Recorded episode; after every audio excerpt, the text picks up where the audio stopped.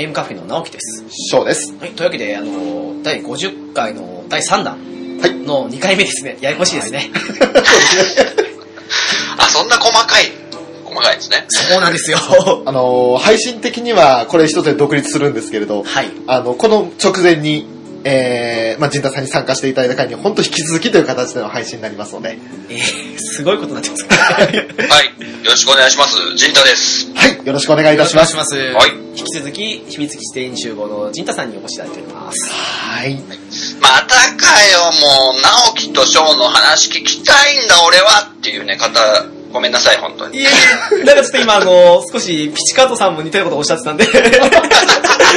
ち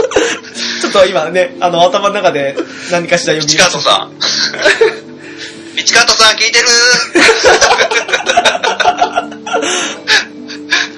はい。勝手なことやってますね、僕。すいません。いえいえいえ、はい、もう気楽にゆるいポッドキャストなんで。というわけで、今回はね、この配信の頃にはもう出てるとは思うんですけど、シュタインズゲート0は出てると思うんですけど、まあ、そうですね、12月10日に発売予定の作品がありまして、もうそんな近くなんですね。そうなんですよね。発売して2週間とちょっと経った時の配信になりますね。はい、というわけで、その前身じゃないですけど、シュタインズゲートのお話をしていこうかなと思っております。陣田さんは、どうですかね、アニメや多分ゲームやらすごくいろんな、ね、ジャンルで出てると思うんですけど、はいはいはい、ゲームをプレイされた形ですか？僕はアニメもゲームも両方ですね。おーと言ってもゲームの方はタブレットでやったんですよね。Android の。あ、なるほど。はい。だからアプリですね。それで買ってやった感じですね。なるほど。Xbox とか持ってなかったんで。そう出てますね。すっごい気になってたんですよ。はい、でも、シュタインズゲートっていうのがもう本当名作であると。そうですよね。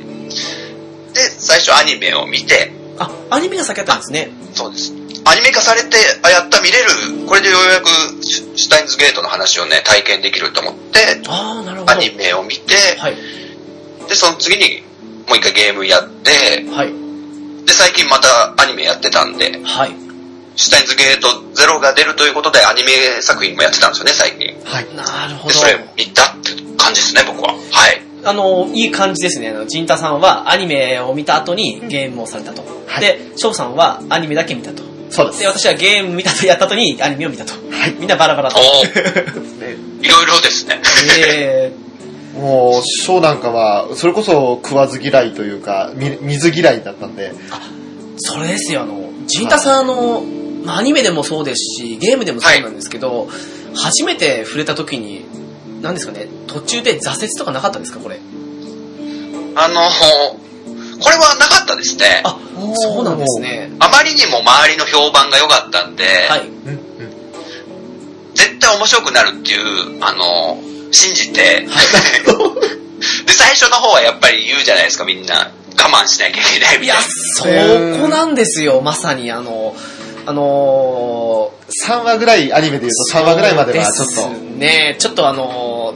主人公の、ちょっと、中二的な部分というか、何回もあれですけど、ね、昔聞いていたポッドキャストで、ゲームノーバトさんありまして、はいはい、そちらでシュタインズゲートの回があったんですよ。はいはいはい、ただ評判も良かったんで、ちょっとまだプレイもしてないんで、ちょっと聞くのはやめとこうって感じで。おお、僕もそうです。あ、そうですか。でもネタバレ嫌だなと思って聞かなかったですね。そうですよね。でしばらく聞かずに触れたんですよ。同じようにiPhone 版だったと思うんですよ、きっとね。はいはいはい。ただゲーム買って、その序盤ですかちょっと主人公岡部倫太郎の中二についていけなくなりまして、一回挫折したんですよ挫折してしまって、その後にPS3 版が出る時にちょっと、いや iPhone 版でやればいいんですけど、ちょっとでかい画面で少し気分変えたらできんじゃねえかと思ってなるほどなるほど。やってやっぱり途中挫折して、でもそこから1ヶ月くらい経った時に、ちょっとよし今度こそやってみようと思って乗り切ったら、もうあとはもう最後まで行きましたよね。いやー、ね、その、岡部倫太郎を最初好きになれるかどうかで、まず真っ二つに分かれると思うんですけどね。そうなんですよ。だからもう。ちなみにですけど、僕は、はい、最初からすっごい好きでしたね、岡部倫太郎。ああ、そうなんですね。僕はもう、なので、最初からそんな苦労はしなかったんですけど、なるほど。もう、変な苦労しちゃう。一緒に見てたちょっとうちの奥さんが若干こう引いてた感じがね、ありましたね。いやー、どうしても、でも多分最終的にはみんなこのオカリン好きになると思うんですけど、そうなんですよね。ただやっぱりそこでね、どうしても挫折してしまう人も多くて、でもそこで乗り切るだけの価値のある作品ですからね。そうなんですよ。それを何度も直樹から言われていて、最初だけ乗り切れば絶対楽しいからって何度も言われたんですけど、いやもう挫折した身としてはあまり言えないんですよ。自分も挫折したんで最初にでもなんだろうな、中二病っていう要素って結構なんだろう、男だとみんな持ってんのかなって思ってたんですけど、はい、そういう感じはないですか、直樹さんと翔さん。もちろんおっしゃる通りなんですけど、はい、なんですかね、昔の恥ずかしい自分を見たくない的な心理も働いてしまってありますよね、そういうの。なんかマイナスなね、すごい負のイメージしか出てこないですよね、自分の中で、ね。そうなんですよね。まあもったいないことしましたけどね、最初ね。いやなんか見てて本当にうわーきついなーって思わさるその序盤なので、もうなんか半笑いもできなくなってくるんですよ、だんだんと。もう完全引いちゃってますね。そうなんですよ。だからもう本当に僕はもうそのなんだマッドサイエンティストぶりがこれは素晴らしいなとか思いながら岡部倫太郎ではない強引京馬だみたいなことを言って、いいですね。来たぞ来たぞ。いいですね。ちょっと物まね入りましたね。そうですね。もうそんなこと言ってる時点でも言われているとかね、しかも誰とも繋がってないっていうもうね、最初にやってんだと思って、連絡するぞエルプサイコングルーみたいなね。そうですね、エルプサイコングルーですよ、コンガリーとか、コンガリーですよね。コンガリールカじゃないですか。そうですね。でも変なことばっか覚えてるんですよ、リーディングシュークリームとかそんなまあそんなシュタインズゲートですけど、はい、ちょっとゼロも出る関係で結構経ってはいるんですけど、盛り上がる一歩手前まで行ったところで一旦止めまして、でそこから先はネタバレ注意ですよと言った上でもう好き勝手話していこうと思うので、はい、素晴らしい構成ですね、はい、まだやってない方、もしアニメを見てない方がいらっしゃれば、そのネタバレの前までちょっと序盤のところを話していきたいと思うので、それでもし興味があればぜひアニメとかを見てから私たちの番組の続きを聞いていただきたいなと思います。さすがゲームカフェさんですね。それこそしっかりしてんな。いえ、結構最初のうちにネタバレばっかしましたからね。最近ちょっと大人になった感じですよ。ちょっと気を使うことを思いましたね。ね、だからもう興味持った時点で止めて、買いに行ったり、アニメを借りに行ったりでもいいかもしれないですよ。そこでちょっとだけ嬉しい情報というか、まあ、12月10日にその発売されている新作シュタインズゲート0があるんですけれども、はい、一応これにですね、初回封入特典ということなんで、これ配信してから聞いた方微妙かもしれないんですが、ギリじゃないですかね一応プレイステーション3、プレイステーション4、プレイステーションビータとそれぞれハードで出るんですけれど、どのハードで買ってもHD リマスターになったシュタインズゲートのダウンロードコードが付属するというものなんです。これただプレイステーション4用のコードなんですけどなるほどなるほど、はい、そう3買ってもビータ買ってもプレイステーション4のコードが付くということなんで、ちょっとこれは罠なんですが、もしプレイステーション4持っててシュタインズゲートをまだ見たことない、やったことないっていう人がいれば、これはちょっとありかなと、ね、うん、お得かなという情報を先に提供しておきつつ、ストーリーを追っていきたいと思います。まあちょっと時空の歪み、歪みでしたっけ、翔さんが最近好きな時空の歪みですね。時空の歪みですか。言わせていただけると、ね、今この撮ってる時にはまだ発売してないんですけど、はい、これ配信されてる頃にはもう私の手元にありますということですね。そういうこと。あ、私の？私です。あ、直樹のもう予約したんで。おお、すごいですね。そうですね。PS4 版でまさかのその下げのね、一作目の方がタダでできるなんて何と思って買いましたね。おお。いやすごいな。直樹さんのそのゲームのこうね、ガツガツいく感じ。結構積むんですよ、ね。ゲーマーの鏡ですよ。ジンタさんはプレイされないんですか？僕プレステ4とか一応持ってないので。仲間。仲間来た、仲間。超仲間。仲間。いや、なんかそうそうな。でもこのシュタインズゲートゼロの後押しもあって、ちょっと、そろそろかプレステ4みたいな気持ちになってるのは確かなんで。そうですよね。はい、よくおっしゃってますよね。それについても仲間。仲間来た。プレステ4欲しくなってきた。意外ですけど、PS4 ってあれ、世界的に見ると、プレイステーション2とかよりもはるかに、プレイステーションで歴代で一番の、なんか、売れ行きらしいですね。すごいですよね。日本では全然ですけどね。なんかそうらしいですよ。これを機にプレイステーション4デビューかもしれないと今は思ってるんですけどいやいいですよ、ウィッチャー3とかフォールアウト4とかも出ますからねもういいものばかりですよ。なかなかドキドキさあ、あんまりこれもね、やるやる詐欺みたいな、買う買う詐欺みたいな感じになっちゃうとね所さん多いですからね大丈夫です、僕もそんな感じなんでいつもプレステ4の気になってるソフトだけは、こうね、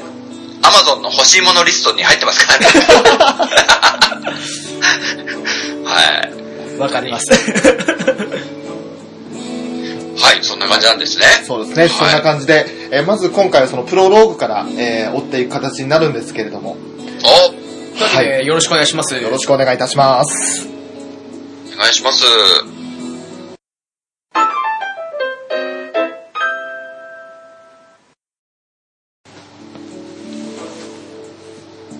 それではシュタインズゲート、まずは物語を追っていきたいと思いますが、イエーイ、おい、イエーイ、イエーイいいぞ、ショーショーショーイエーイイエーイなんだこれ物語のプロローグですが、はい、2010年7月の終わり、夏休みなんですけども、まあ、主人公であります、はい、岡部倫太郎という18歳の青年がおりまして、まあ、椎名真由里という、これ幼馴染になるんですか、そうですね、はい、女の子、まあ、すごく可愛らしい女の子が、そうなんですよ、はい、合言葉はずっとルーですよ、合言葉かな、挨拶ですか、挨拶ですよ、挨拶ですね、トゥットゥルーっていう可愛らしい挨拶をする女の子がいまして、真由里ですね、でその真由里と共に秋葉原のラジオ会館というところを訪れるんですね、はい、で目的は8階で行われるドクター中町のタイムマシン開発成功記者会見に、まあ、参加というか、それを聞くために行くんですけれども、まあ、人もまばらな会見前の会場で、岡部は上階から轟音を聞くんですね。で、まあ、前入りを外にいろというふうに言いながら屋上に上がると、そこには人工衛星のような、高さ3メートルほどの物体が鎮座していたと。はい、ドクター中町の仕業かと疑問は解けないまま、女性警備員に促されて会場へと戻ってきて、戻ると今度、真由里がいなくなってるんですよね。うん、で、まあ、探し始めたほどなく真由里が見つかるんですけれども、真由里はカプセルトイの、まあ、売り場というか、コーナーを見ていて、はいはい、ガチャガチャですね、要は。そうですね。うん、100円玉が欲しいそのものがあるのに100円玉がもうないんですというふうに真由里は言うんですけども、まあ、岡部はちょっと悪態をつきながら、そんな世の中甘くないみたいなことを言いながらも、自分の小銭でそれを回して、で、ちょうどそこで出てきたのが、銀色のウーパンという、まあ、キャラものですかね。はい。はい。が出てきまして、ちょうど前売りが欲しかったいう、レアもの、メタルウーパというレアものらしいと。いいですね。メタルスタイルみたいですね。なるほど。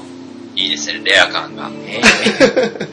で、まあ、岡部は、基本優しい人ですから、すごくいい人ですから。おはい、マユリにそれをね、世の中そんなに甘くないと言いながらも、それを渡して会場に戻るわけですよ。優しい。優しい。さすがです、おかり。で、その後、会見ですね。で、ドクター中町が語ったタイムマシン理論というものが、ジョン・タイターという登場人物がおりまして、そのジョン・タイターが提唱したものと同じだと、パクリだということに気づいたオカミは声を荒げて抗議するんですね。で、会見の途中でその口論を始めたドクター中鉢と岡部を制止したのは、牧瀬クリスという、登場人物がまたいまして、天才少女ですね。はい、18歳で博士号ですか。素晴らしいですね。すごいですよね。フィクション万歳ですよ。でも現実にもいるかもしれないよ。そうですね。失礼いたしました。で、まあ、そのクリスに手を引かれるまま会場を後にして、でクリスから意外な問いかけを受けるんですね。さっき私に何を言いかけたんですか。で、岡部は雑誌でクリスのことは知ってるんですけど、実際に会うのはその時が初めてだったので、はい、突然そんなこと言われて、まあ、戸惑うわけですよ。でも、まあ、お得意のと言いますか、はい、中二病で話をごまかして、ね、機関からエージェントが送り込まれたみたいなことを言い出してそれでごまかしてその場から逃げるわけですよね。はい。で、逃げて、まあ、マユリを迎えに行こうと。で、8階まで戻ってくると会見はすでに終わっていて、で、そのマユリはマユリで、もらったメタルウーパーをなくしてしまったと。で、ちゃんと名前も書いたと言いながら、ラベラ組んでいるんですけれども。で、それで、そんな、まあ、やり取りをしている中で、何者かの悲鳴が響くんですよね。はい。で、マユリをそこに残っていろということで、その悲鳴のもとに向かうんですけれど、まあ、とあるその通路の角を曲がったところでクリスが死んでいるのを発見するわけですよ。はい、で、血だまりにうつ伏せになって倒れていて、ピクリとも動かないクリスに恐怖を覚えて、まあ、その場を逃げるように離れるんですけども、まあ、マユリと共にそのラジオ会館を出て、岡部友人になっている、まあ、橋田という登場人物がいるんですが、はい、ダルというふうにはい、通称呼ばれてるんですけども、はい、そのダルにこのことを伝えようとしてメールを打ち始めるんですね。マキセ・クリスが刺された。で、そしてそのメールの送信ボタンを押した直後に妙な感覚を覚えるんです。はい、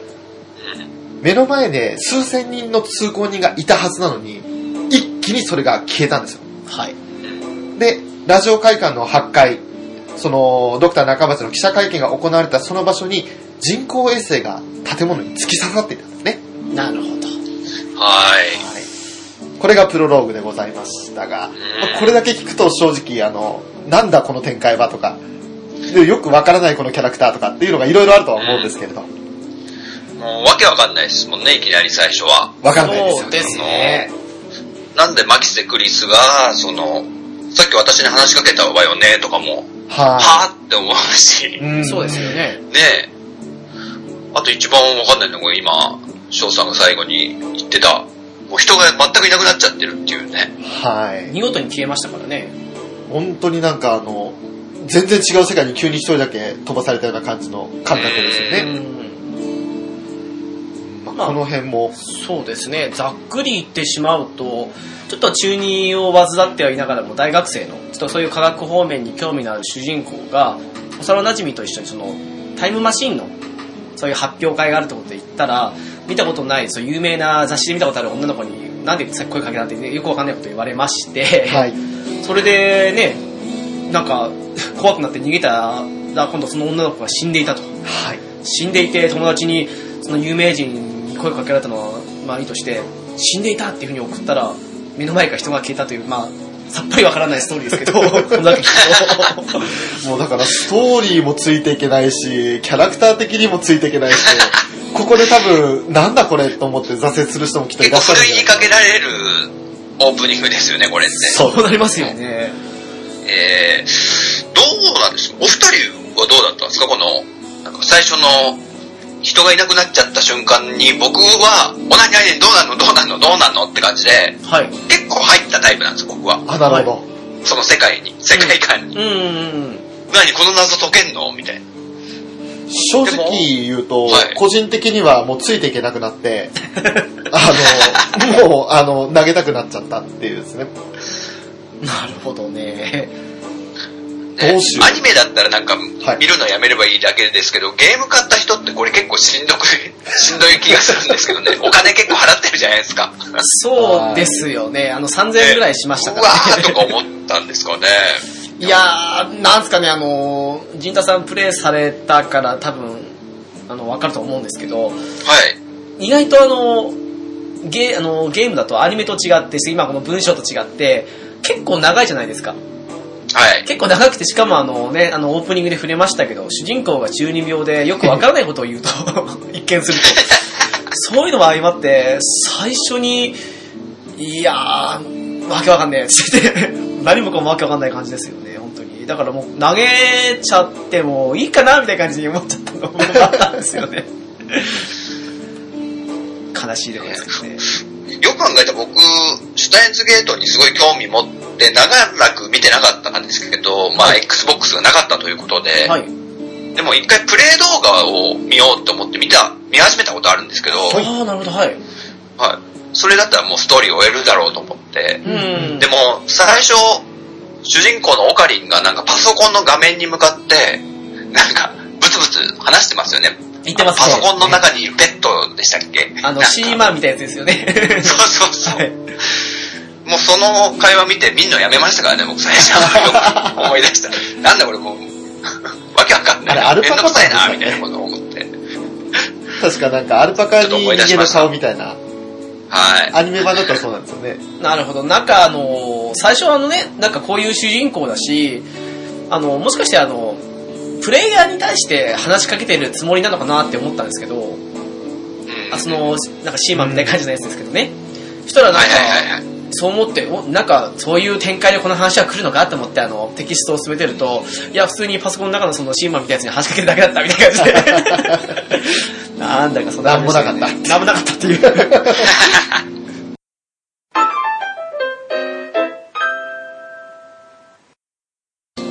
そんななんもなかったところから一章に変わるんですけれども、はい、タイトル時間跳躍のパラノイアという、まあ、これもまたちょっとタイトルだけ見るとおって思うところもあるかもしれませんが、パラノイアとか聞くとなんかあれビーマニとかであったかなって感じのそんなのありますけどね。なるほど。はいはい。まあその一章の方なんですが、ニュースですね、報道のニュースとかでそのラジオ開会の人工衛星なんかを大きく伝えられておりまして、でオカリンは通行人の消失だとか、あとはクリスの死亡についての記事を探すんですけれども、それらは見つかることはなかったんですね。でさらにその人工衛星の落下によってドクター中鉢の記者会見は中止になっていたと。でもあれと俺は参加したぞというふうに思うわけですよ。でその自分の記憶と現実の齟齬に戸惑いながらもやっぱり疑問は解消されないので、まあちょっと悶々としながらもで時にはちょっと仲間と衝突しながらも、少し日々を過ごすんですけど、そんな中で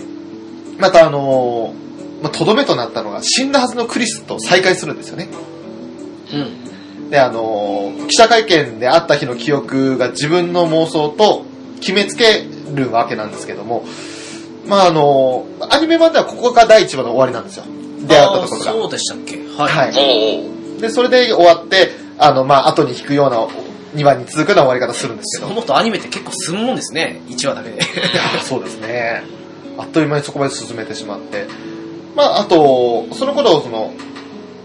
まあ、アットチャンネルっていう番組内では、まあ、要するに2ちゃんみたいなもんですね。まあ、そうですね。今ありまして。そこで、ジョン・タイターと名乗るタイムトラベラーの出現が話題になっていたんですね。はい。はい。で、これは、岡部の記憶では2000年に一度現れてるはずなんですが、なぜかアットチャンネル内では誰もそのことについて言及しないんですよ。はい。で、過去に話題にしたことがあるはずのダルすら、まあ、仲間すら覚えてないと。で、それでまあ、ラボ、ですね、自分たちの住処というかまあ、借りてる部屋ですね。借りてる部屋ですね、はい、あるんですけども、そのラボの下に、まあ、ブラウン管テレビの専門店がありまして、そこにバイトをしたいということで、鈴葉がやってくるんですね。天音鈴葉ですね。はい、はい。まあバイト選手というふうに言われておりますけれども、はい、はい、そのバイト選手やってきまして、で、まあオカリン自体はラジオ開館前で携帯のカメラで風景を撮っていた、登場人物の女の子、桐生萌さん、はいはい、とは出会う。でその感じで登場人物どんどん出てくるんですけども、まあ、たまたまね、風景撮った時にオカリンを映してしまうんですよ。はい。でそしたらそれを気になったオカリンが、俺は機関から狙われてる身だと自分の写った写真の削除を要求するわけなんですけど。そこのことものに入りますね。はい。いいですね。それを待ってました、僕は。宮野真守さんの真ん中全然できないんですけどね。あんな渋い声出せないです。ここは俺の距離だってね。うん。まあ、その成り行きで、レトロ PC である IBM5100 というパソコン、古いパソコンがあるということで、それの創作に協力することになってしまうんですね。はい。で、まあ、何のことだかわからないから、いろいろダルに聞いたりとかもするんですけども、そんな中でオカリン自体は、ダルに送ったマキセ・クリスが刺されたというメール、これが発信日の5日前にダルの元に届いていたということが分かりまして、それに興味を持ったクリスがラボを訪ねてくるんですよね。死んだはずなのに生きていた彼女ですね。はい。で、まあ、岡部はクリスに対してセクハラまがいのこともしてるわけなんですけど、はい、お前は確かに刺されて死んでたはずだみたいなこと言って、服掴んだり髪の毛なんかまじまじ触ったりとかするんですけど、意外とセクハラしてますからね、彼。ねそれの、まあ、セクハラで訴えることもできるんだけれども、とクリスは言いながらも、まあ、クリス自身も興味があるから、それはね、不問にしてあげるから、ちょっと情報提供しなさいよみたいなこと言って。実験大好きっ子ですからね。そうですね。まあ、岡部も岡部で、クリスがラボ面になるということを条件、まあ、ついでにセクハラにしたことを公にしないみたいな、不毛にするっていうことを条件にしながらラボ面に迎え入れまして、で、電話レンジという機械が、電話レンジ、過去仮という機械があるんですけども、そうですね、はい。はい。それの解析を彼女に依頼するわけですね。で、タイムマシンなんてありえないという主張をするクリスの目の前で、メールはやはり再び過去に送られるわけなんですよ。はい。陣田さん、最初にこの電話レンジカッコ仮って、要はこのシュタインズゲートを語る上で、とても重要なものになってくるじゃないですか。はいはいはい。最初に出てきて、まあ、ゲルバナですか、いわゆるゲル状になった感じですけど。はい。ありましたね。あれをご覧になった時にどう思いましたかね。なんですかね、とりあえず、気持ち悪いなとはまあ思ったんですけど、はい、何のこっちゃよくわからないなと思いながらも、めちゃくちゃ興味惹かれましたけどね、瞬間移動みたいなことが起きてるわけじゃないですか。そうですね。そうですね。しっかり言いましたけど、電話レンジカッコ仮っていう、携帯電話で電話をすると、はい、電子レンジが遠隔操作できると。はい。ただ、物を入れて取り出すのに遠隔操作して意味あんのかみたいな感じのツッコミはあるんですけど、それをしたら、房に繋がっていたバナナを1本取って、それを例えば皿に入れて、電話電池カッコ仮に携帯から遠隔操作で温めた場合に、なぜかバナナがゲル状になって、そして下に戻るっていう瞬間移動、本当に。そうですね、今後、まあ3章ぐらいで出てくる話になるんですけど、そのやつは確かにありましたね。1本だけ取ったら、テーブルというか、の方に置いてあった蓋の方に戻って、しかもそれだけゲル化してると。そうなんですよ。だからもう、ゲルバナにしてもそうだし、全員消失もそうだし、はい、ここで少し興味深いのは何個出てきてるという。そうなんですよ。この辺から。ちょっとね、話が回収されるのか不安になってきますからね、こういうの。そうなりますよね。謎があまりにも多すぎて。伏線を張りすぎるんですよ、序盤で。その伏線が、どこに伏線が張られたか分からなくなるぐらいの伏線の量で。あとまたそれがなんか結構ギャグみたいにして、そこまで不思議にあんまみんな捉えてないというか。そうなんですよ。そこもうまい。マユシーとかすごいのんきじゃないですか。そうですね。はい。ね、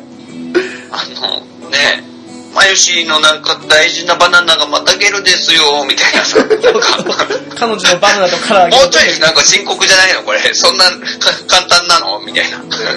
あまり重要視、ストーリー展開の中では重要視されない感じもするんですよね。気になるけど、ね、どこまで重要なのかなっていうのがわからないっていう。あと現実世界にいるというか、現実世界でもそういう名前出てきたジョン・タイターとかそういうのを絡めてるのないなと思ったんですよね。そうなんですよね。はい。ここら辺なんか結構理論とかも細かく語られて、はい。ちょっとタイムマシンってもしかしたらちょっと可能なのかなってちょっと思えちゃうぐらい詳しく説明とかしてくれますよね。それこそね、クリスがまあ刺されていない生きているみたいな感じに言っていたクリスですけど、がタイムマシンについてのなんか会見自体しなんかそういうことやりますけど、それはゲームでしかやらないのかな、確か。ありまして、そこでもすごく細かいそのいろんな理論とかを話してて、これは書いた人すごいなと思ってすごいですよね、だからそういう意外に何ていうんですかね、似ている部分というか、はい、そういうのを書いてくれるから物語が破綻しない感じがするんですよね、このシュタインズゲートって。ものすごく深みが増しますよね。そうそう。うん、そこら辺雑にやってると、多分食いつかなかったんじゃないですかね、多くの人は。そうですよね。なんか、いや、これはあくまでそのネットで見た意見なんですけど、はい。散々タイム、トラベルものというか、そういうのが好きで読み漁った人からすると、なんかシュタインズゲートってさほど物珍しいものはないらしいんですけど、ただ、そうなんですね。らしいんですよ。ただそれでもすごくしっかりと丁寧に作られているから読む価値は本当にあるっていうふうにネット上で誰かおっしゃってまして、なるほど。なるほどなっていうのはありましたね、やっぱり。タイムトラベルものっていっぱい作品出てますもんね。出てますよね。結構メジャーなタイトルというか、そこら辺を多分かなりリスペクトして作られたんだろうなっていう感じはすごいして、でね、このシュタインズゲートっていうのを作った方々は、制作した方々はもう見事になんかね、そこら辺の題材をうまいこと持ってきて全部まとめてこう昇華させたと言いますか、はい、感じましたね。なんか僕はうまい作りだと思いますね、本当に。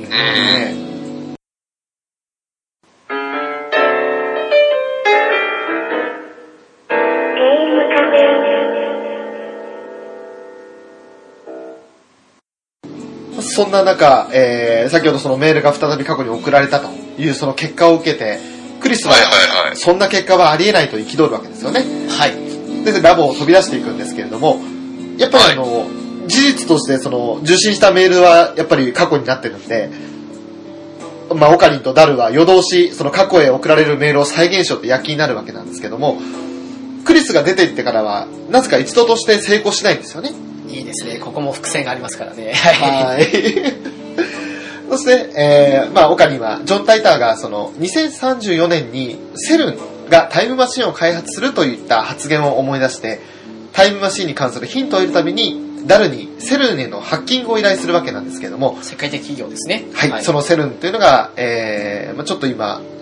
本来の名前忘れちゃったんですけど、はい。はい。ブラックホール研究だとかをしている。とある機関ですよね。あ、セルンが正式名称じゃなかったんですね。なんか、そうなんですね。あんのかと思ってました。セルン。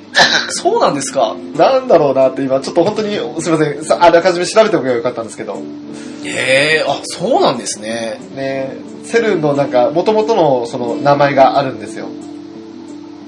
そういうのがあるわけですね。はい。ね、ちょっとそれは置いていて、はい、そういうセルンという組織があると。でそこにハッキングを依頼するわけですね。でもその結果、セルンはタイムトラベル実験を9年前から行っていて、はい、その公表している中ではそういう実験は成功していないというふうに言っておきながらも、世間一般なニュースとかでそんな感じですね。そうなんですよ。でも実験は失敗してるみたいなことを言っておきながら、実は実験を着々と進めていて、一部成功しているっていった記録までもハッキングでわかるんですね。世界に隠蔽していたという事実が明らかになるわけなんですけれども、ジョン・タイターの協力で、セルン内部に IBM5100 という、さっき出てきた古いパソコン。はい。それでしか閲覧できないサーバーがあるということも判明しまして、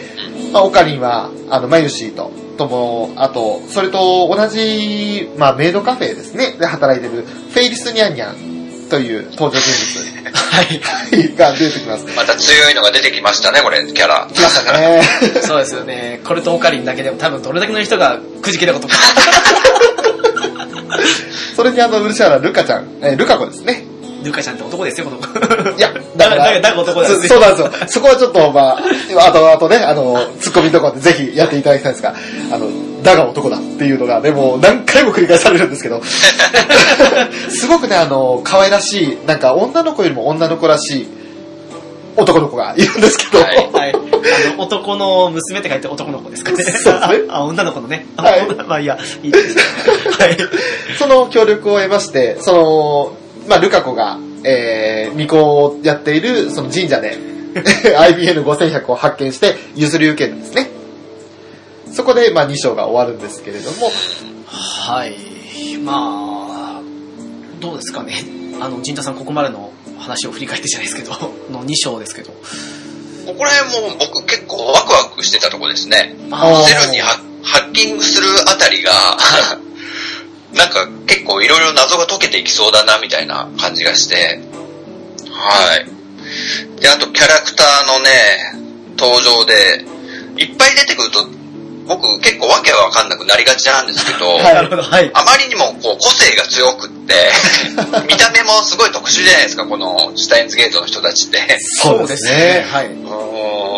そこのなんつうのキャラ付けとかもも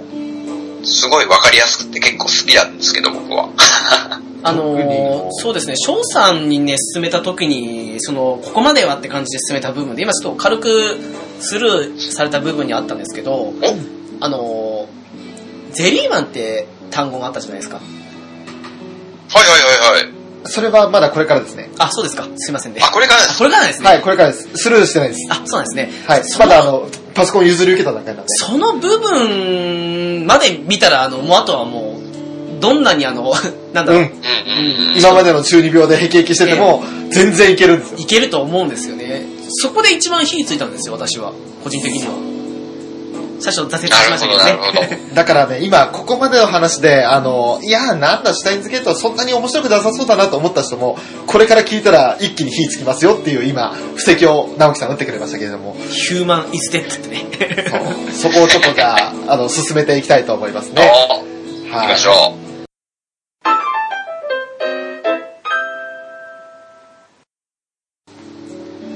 はい、それでは続きまして第3章にあたりますね。はい、待ってました。はい、来ました。来ますよ、ゼリーマン。まあそんなダルによってそのハッキング作業進みまして、はい、セルン、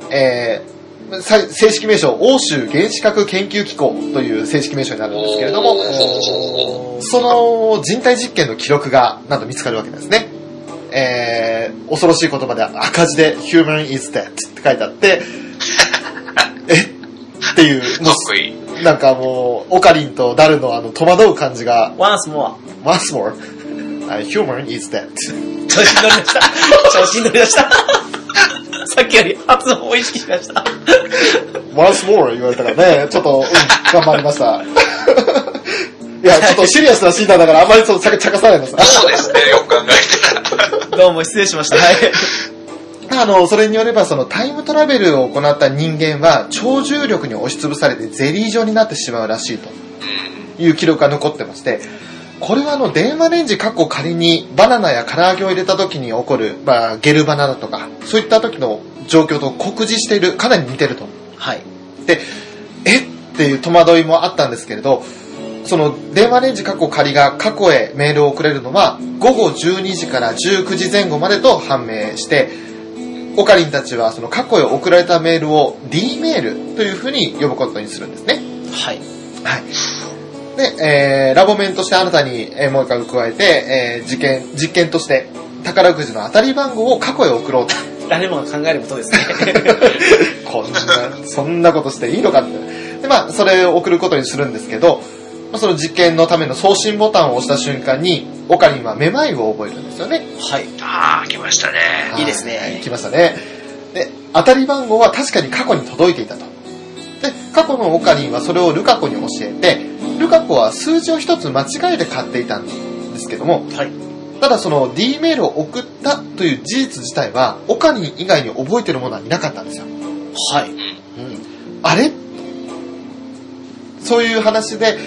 オカリンは過去が改変されたということによってみんなが経験してきた世界も変わったんだなっていうふうに理解するんですね。なるほど、はい、でしかしそれならなんで自分だけが改変前の世界のことを覚えているのかなと、はい、それに対して不安を覚えるわけなんですけれども、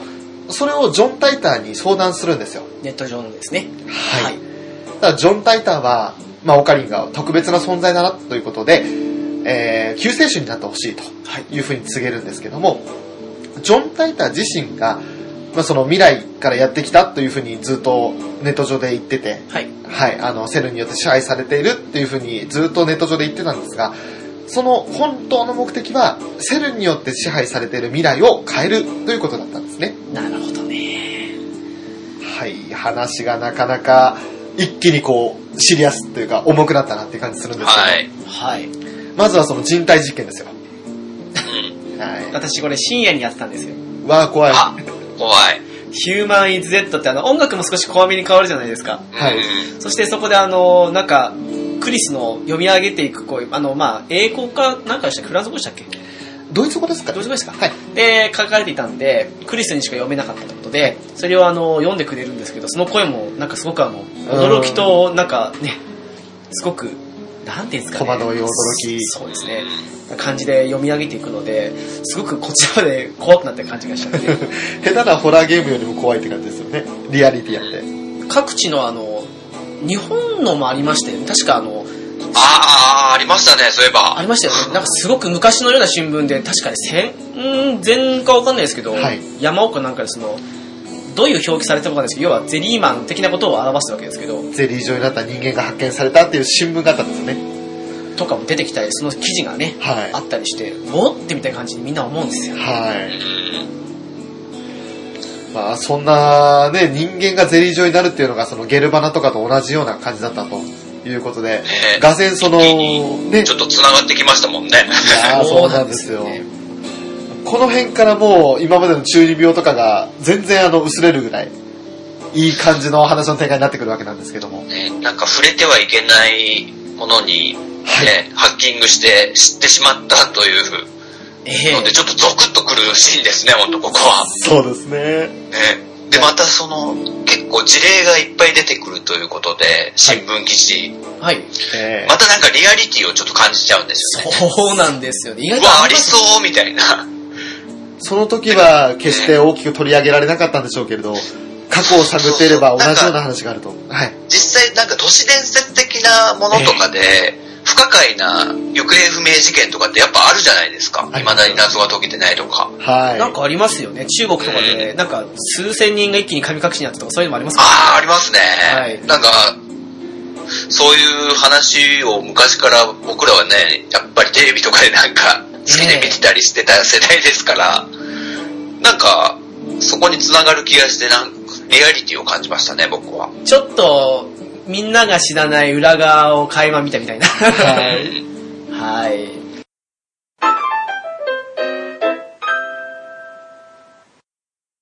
そんな話の続きになります。ジョン・タイターからその救世主になってほしいと告げられたオカリンたちですが、今できることといえばその D メールによる実験を繰り返すことだけだったと。はい。そんな中で相棒というかスーパーハッカーのダル君がハッカーだってずっと言うんですけど、スーパーハッカーと言われて、そんなダル君がですね、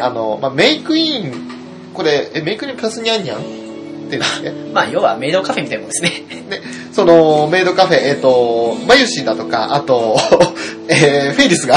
働いているメイドカフェですね。マユシンニャンニャンとフェイリスニャンニャン。はい、そこで開かれたフェイリストのこれライネット、そうですね、はい、ライネットというその、カードゲームのようなものがあるんですけど、それでそのフェイリスはすごく強い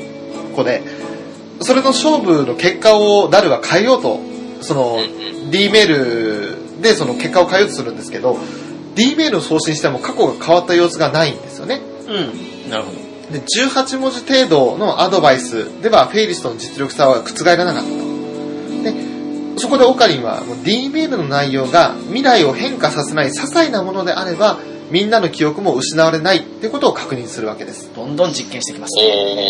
はい、いろんな実験を踏まえてその記憶が変わるもの変わらないものというのが少しずつ分かってくるんですね。はい、はい、でその D メールを送りたいということで萌えも、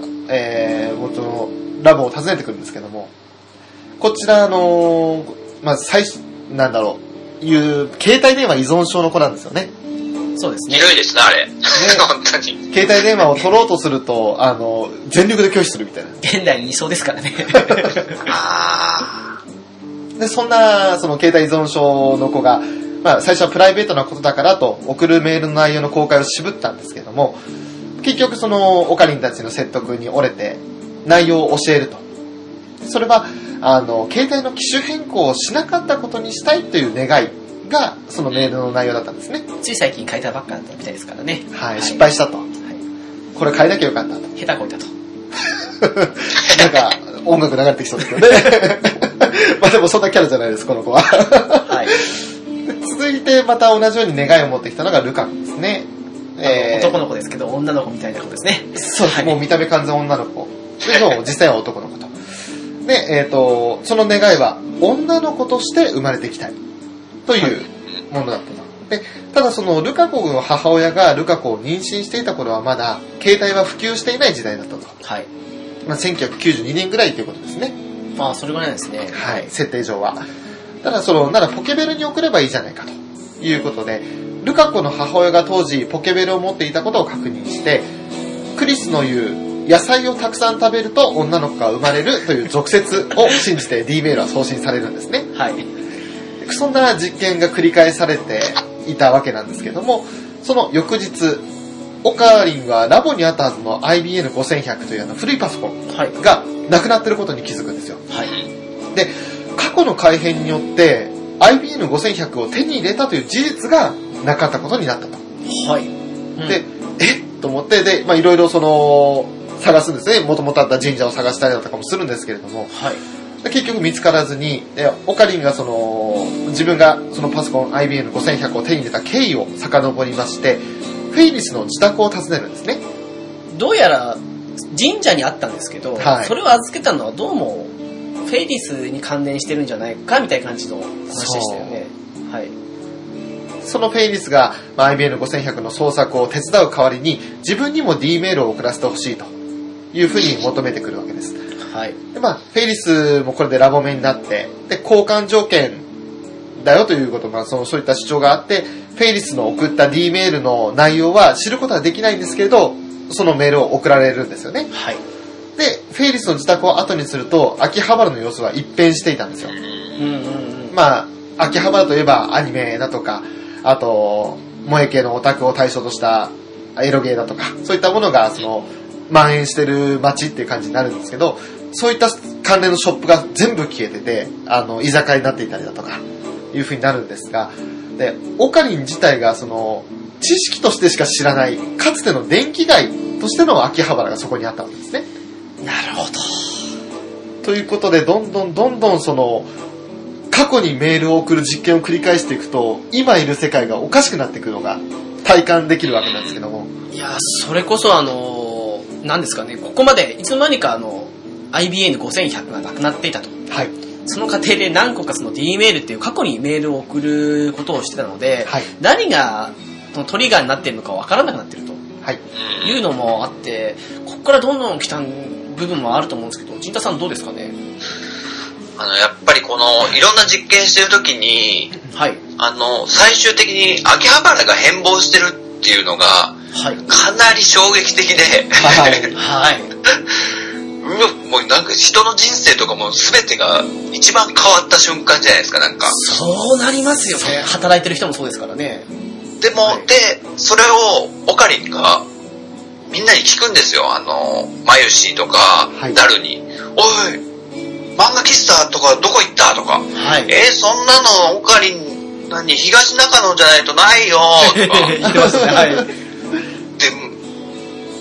なってるんだってなっていうそのオカリンの苦悩といいますか、はい、そこら辺からどんどん同情しだすようにもなるんですけどことが大きくなりすぎてますからね。ねえ、なんかやばい方向に行ってるかなみたいなのは。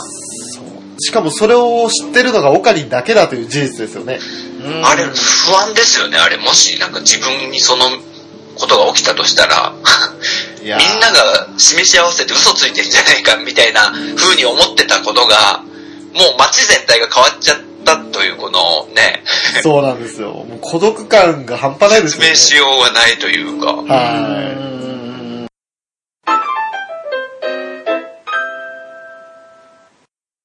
一人取り残されてる感じって全部その変わってきた経緯を知ってるのは自分だけだという、逆になんかすごい孤独感があるのがその、まあ、戸惑いとして現れるわけなんですけれども、そんな話の続きでそのオカリン D メールの大きな変化によって戸惑うわけなんですが、そうですね、今陣田さんがおっしゃった通りにね、なるほど、次に書いてあったのかいやでもそういうことになるわけですよ、やっぱりね、ひょっとして取り返しのつかないことをしてるんじゃないかとね。それで結局その以前の世界を覚えているのが自分だけだということである以上、誰にも責められることはないわけですけれども、ただその友人たち、マユシ含めダル含め、出会いの過程は変わっているんですが、友人であるという関係自体は変わらないから何も問題ないだろうと。そうなんですよ、これ出会いの過程が変わってるのは不思議なんですよ ね。関係変わらないのに不思議ですよね。なんかあれですよね、結果が同じだったらその過程がどう違ってても変わらないって感じみたいですもん ね。収束するというか、そういう話で、まあ、結果オーライって言ったら響き違うのかもしれないですけど、結局その友達という関係自体は変わらないで、そんな中で差出人不明の脅迫じみたメールが送られてくるわけなんですけれども、来ましたね、ありましたね。これ最初のだからゼリーでしたっけ？そうですね、なんかちょっとメールの内容的にはちょっと怖い感じのメールなんですけど、確か皿の上にこれもなんか徐々になんかね、恐怖感が増していきましたね、このメールとか。いや怖いですよね。記憶が確かなら皿の上に乗った赤いゼリーだった気がしたんですよ、はい、違ったかな、なんでしたっけ、あ、そうだそうだ、お前を見ているぞみたいな内容もありましたね。そうなんですよ。で、なんか先ほどのね、ゼリーマンとかを見た後なんで、はい、妙に連想しちゃうんですよね、はい、ゼリー怖えみたいなそうそうそうでもオカリは一応それもいたずらだということで忘れるようにしたんですよね。はい。で、まあその後いつものラボの集まりでオカリンはルカ子が本当に女の子になってしまったことを知るわけですよセクハラですね、はい。いやでも信じたくないと、ずっと男だ、だがしかし男だっていうのを言い続けてたのでそう信じられないだがしかしね、ね岡部はルカ子の股間を手で触れて泣かせるとかね、とんでもないセクハラをするわけなんですけど、これ男同士でもちょっと問題になる行為ですけどねドストレートにやりすぎだなというそれでそんなことをしたもんだから、まあ、もちろんクリスにね怒られるんですよ。正座で30分罵倒され続けて、それでルカ子が女だということを認めるしかなかったんですよね。はい、まあ、でもやり方ちょっとね、セクハラにも過ぎた、もうこれやりすぎだろうっていうのがあるんですよね。100ポイズって胸かなみたいなだから、まあ、胸が確かあんまりないから下行ったのか分かんないですけど、にしてもちょっとないなっていうのはちょっと辛いものがありますよね。そんな中ちょっと最近出てなかったですけど、鈴葉という登場人物がまた出てきまして、ブラウン管でバイトしてる子ですね。はい、バイト選手ですね。で、鈴葉から鈴葉がこの町に来た理由っていうのはお父さんを探すためだよと、はい、いうことを聞かされて、ただ会えるチャンスは明日しかないと、会った日のね、はい、次の日しかないと。で、もしダメなら秋葉原を離れるという彼女にオカリンは自分なりに励ましの言葉をかけるんですけれども、結局まあ、心配だからっていう意味もあって翌日になってね、スザーの後をつけようとするんですけれど、クリスが親子水入らずにさせてやれというふうに、まあ、制止するわけなんですよ。はい、はい、で結局夕方になって鈴葉の帰りを待つオカリンのもとに鈴葉から別れのメールが届くんですよね。パーティーの準備してましたね、確か。うんうん。それで無言の別れ、まず結局直接会えないまま別れるのは納得いかないということで駅に向かうんですけども、やっぱり鈴葉を捕まえることはできなかったと。はい。で、オカリンは過去の自分に対して鈴葉の尾行を必ず行えという内容の D メールを送信するんですね。はい。で、そこで過去の岡部は無事に鈴葉を確保することができまして、鈴葉もう少し秋葉原に留まるということになったんですけれども、鈴葉のお父さんがバレルタイターと名乗っていることをそこで聞かされるわけです。はい。いや全部見た後ならと思うところですけど、改めてここにだけ見るとまたちょっとなんかわからない感じもありますよねまたなんか伏線来たなって感じはするんですけど、どうなっていくのかなっていう気になるところなんですが、ちょっと今まだネタバレはなるべく避けるということで、その時点で少し聞くのは苦しいとこもあるんですけど、陣田さん鈴葉の存在、はい、ここまで見たときにどう思いましたかね。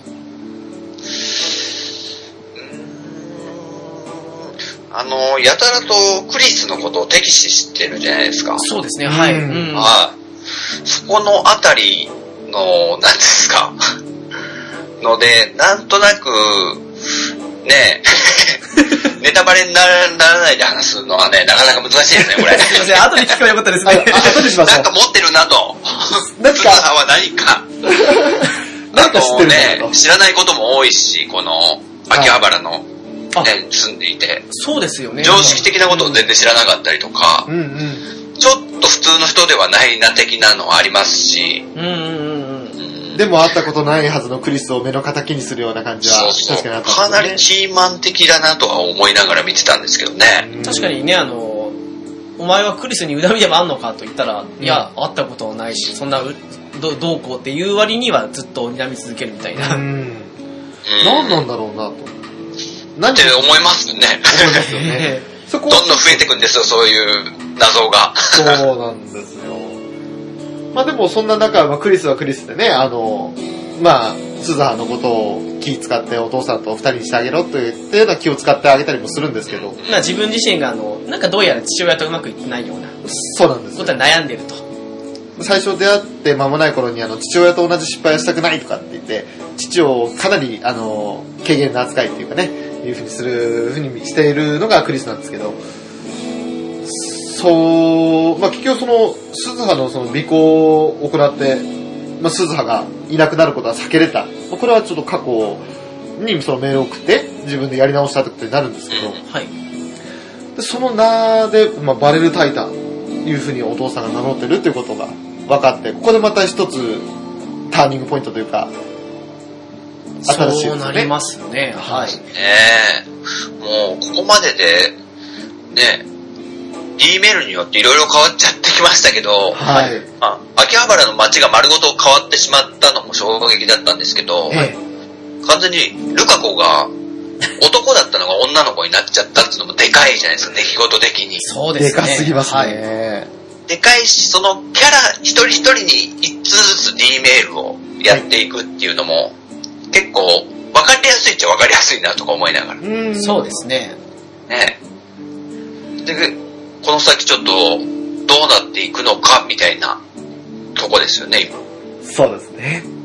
そこで、まあ、第5章に入るわけです。あ、来ましたね。いいですね。はい。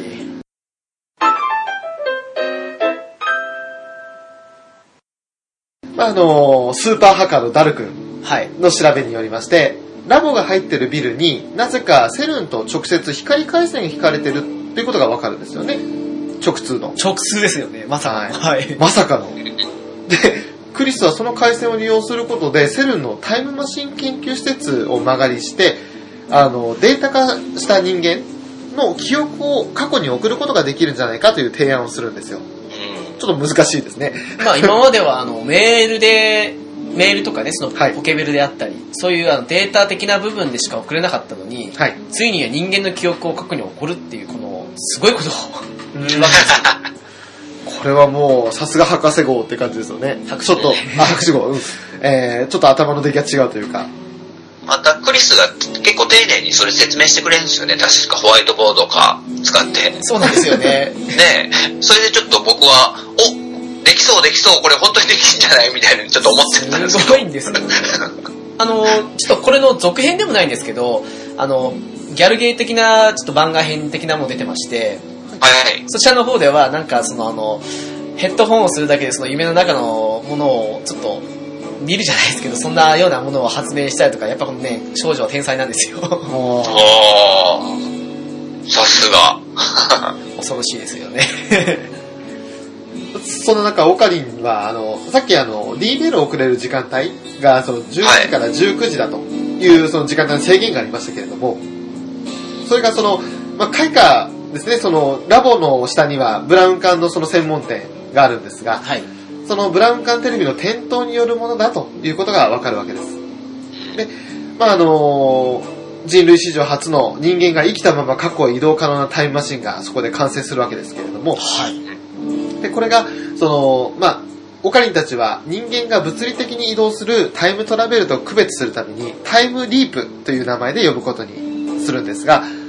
実際にはオカリンもクリスも、はい、そしてダルもタイムリープしようとは思わなかったんですよね。そうですよね。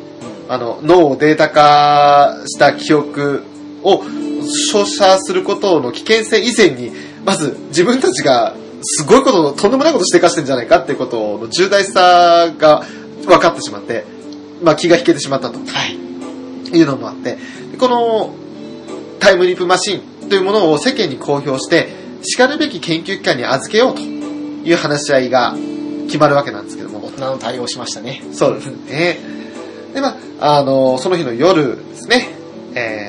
オカリン、そしてマユシ、あとダル、でクリス、スズハ、その5人がラボでタイムリープマシン完成の打ち上げパーティーを開いているわけなんですけれども、はい、そんなさなかにテレビに秋葉原周辺の全駅に爆破テロ予告があったというテロップが流れる。来ましたね、はい。ここで一気に物語がドカンとくるんですけど、スズハはおっかりに用事を思い出したと言って一人ラボ出ていくんですよね、はい、で静まり返ったラボの中で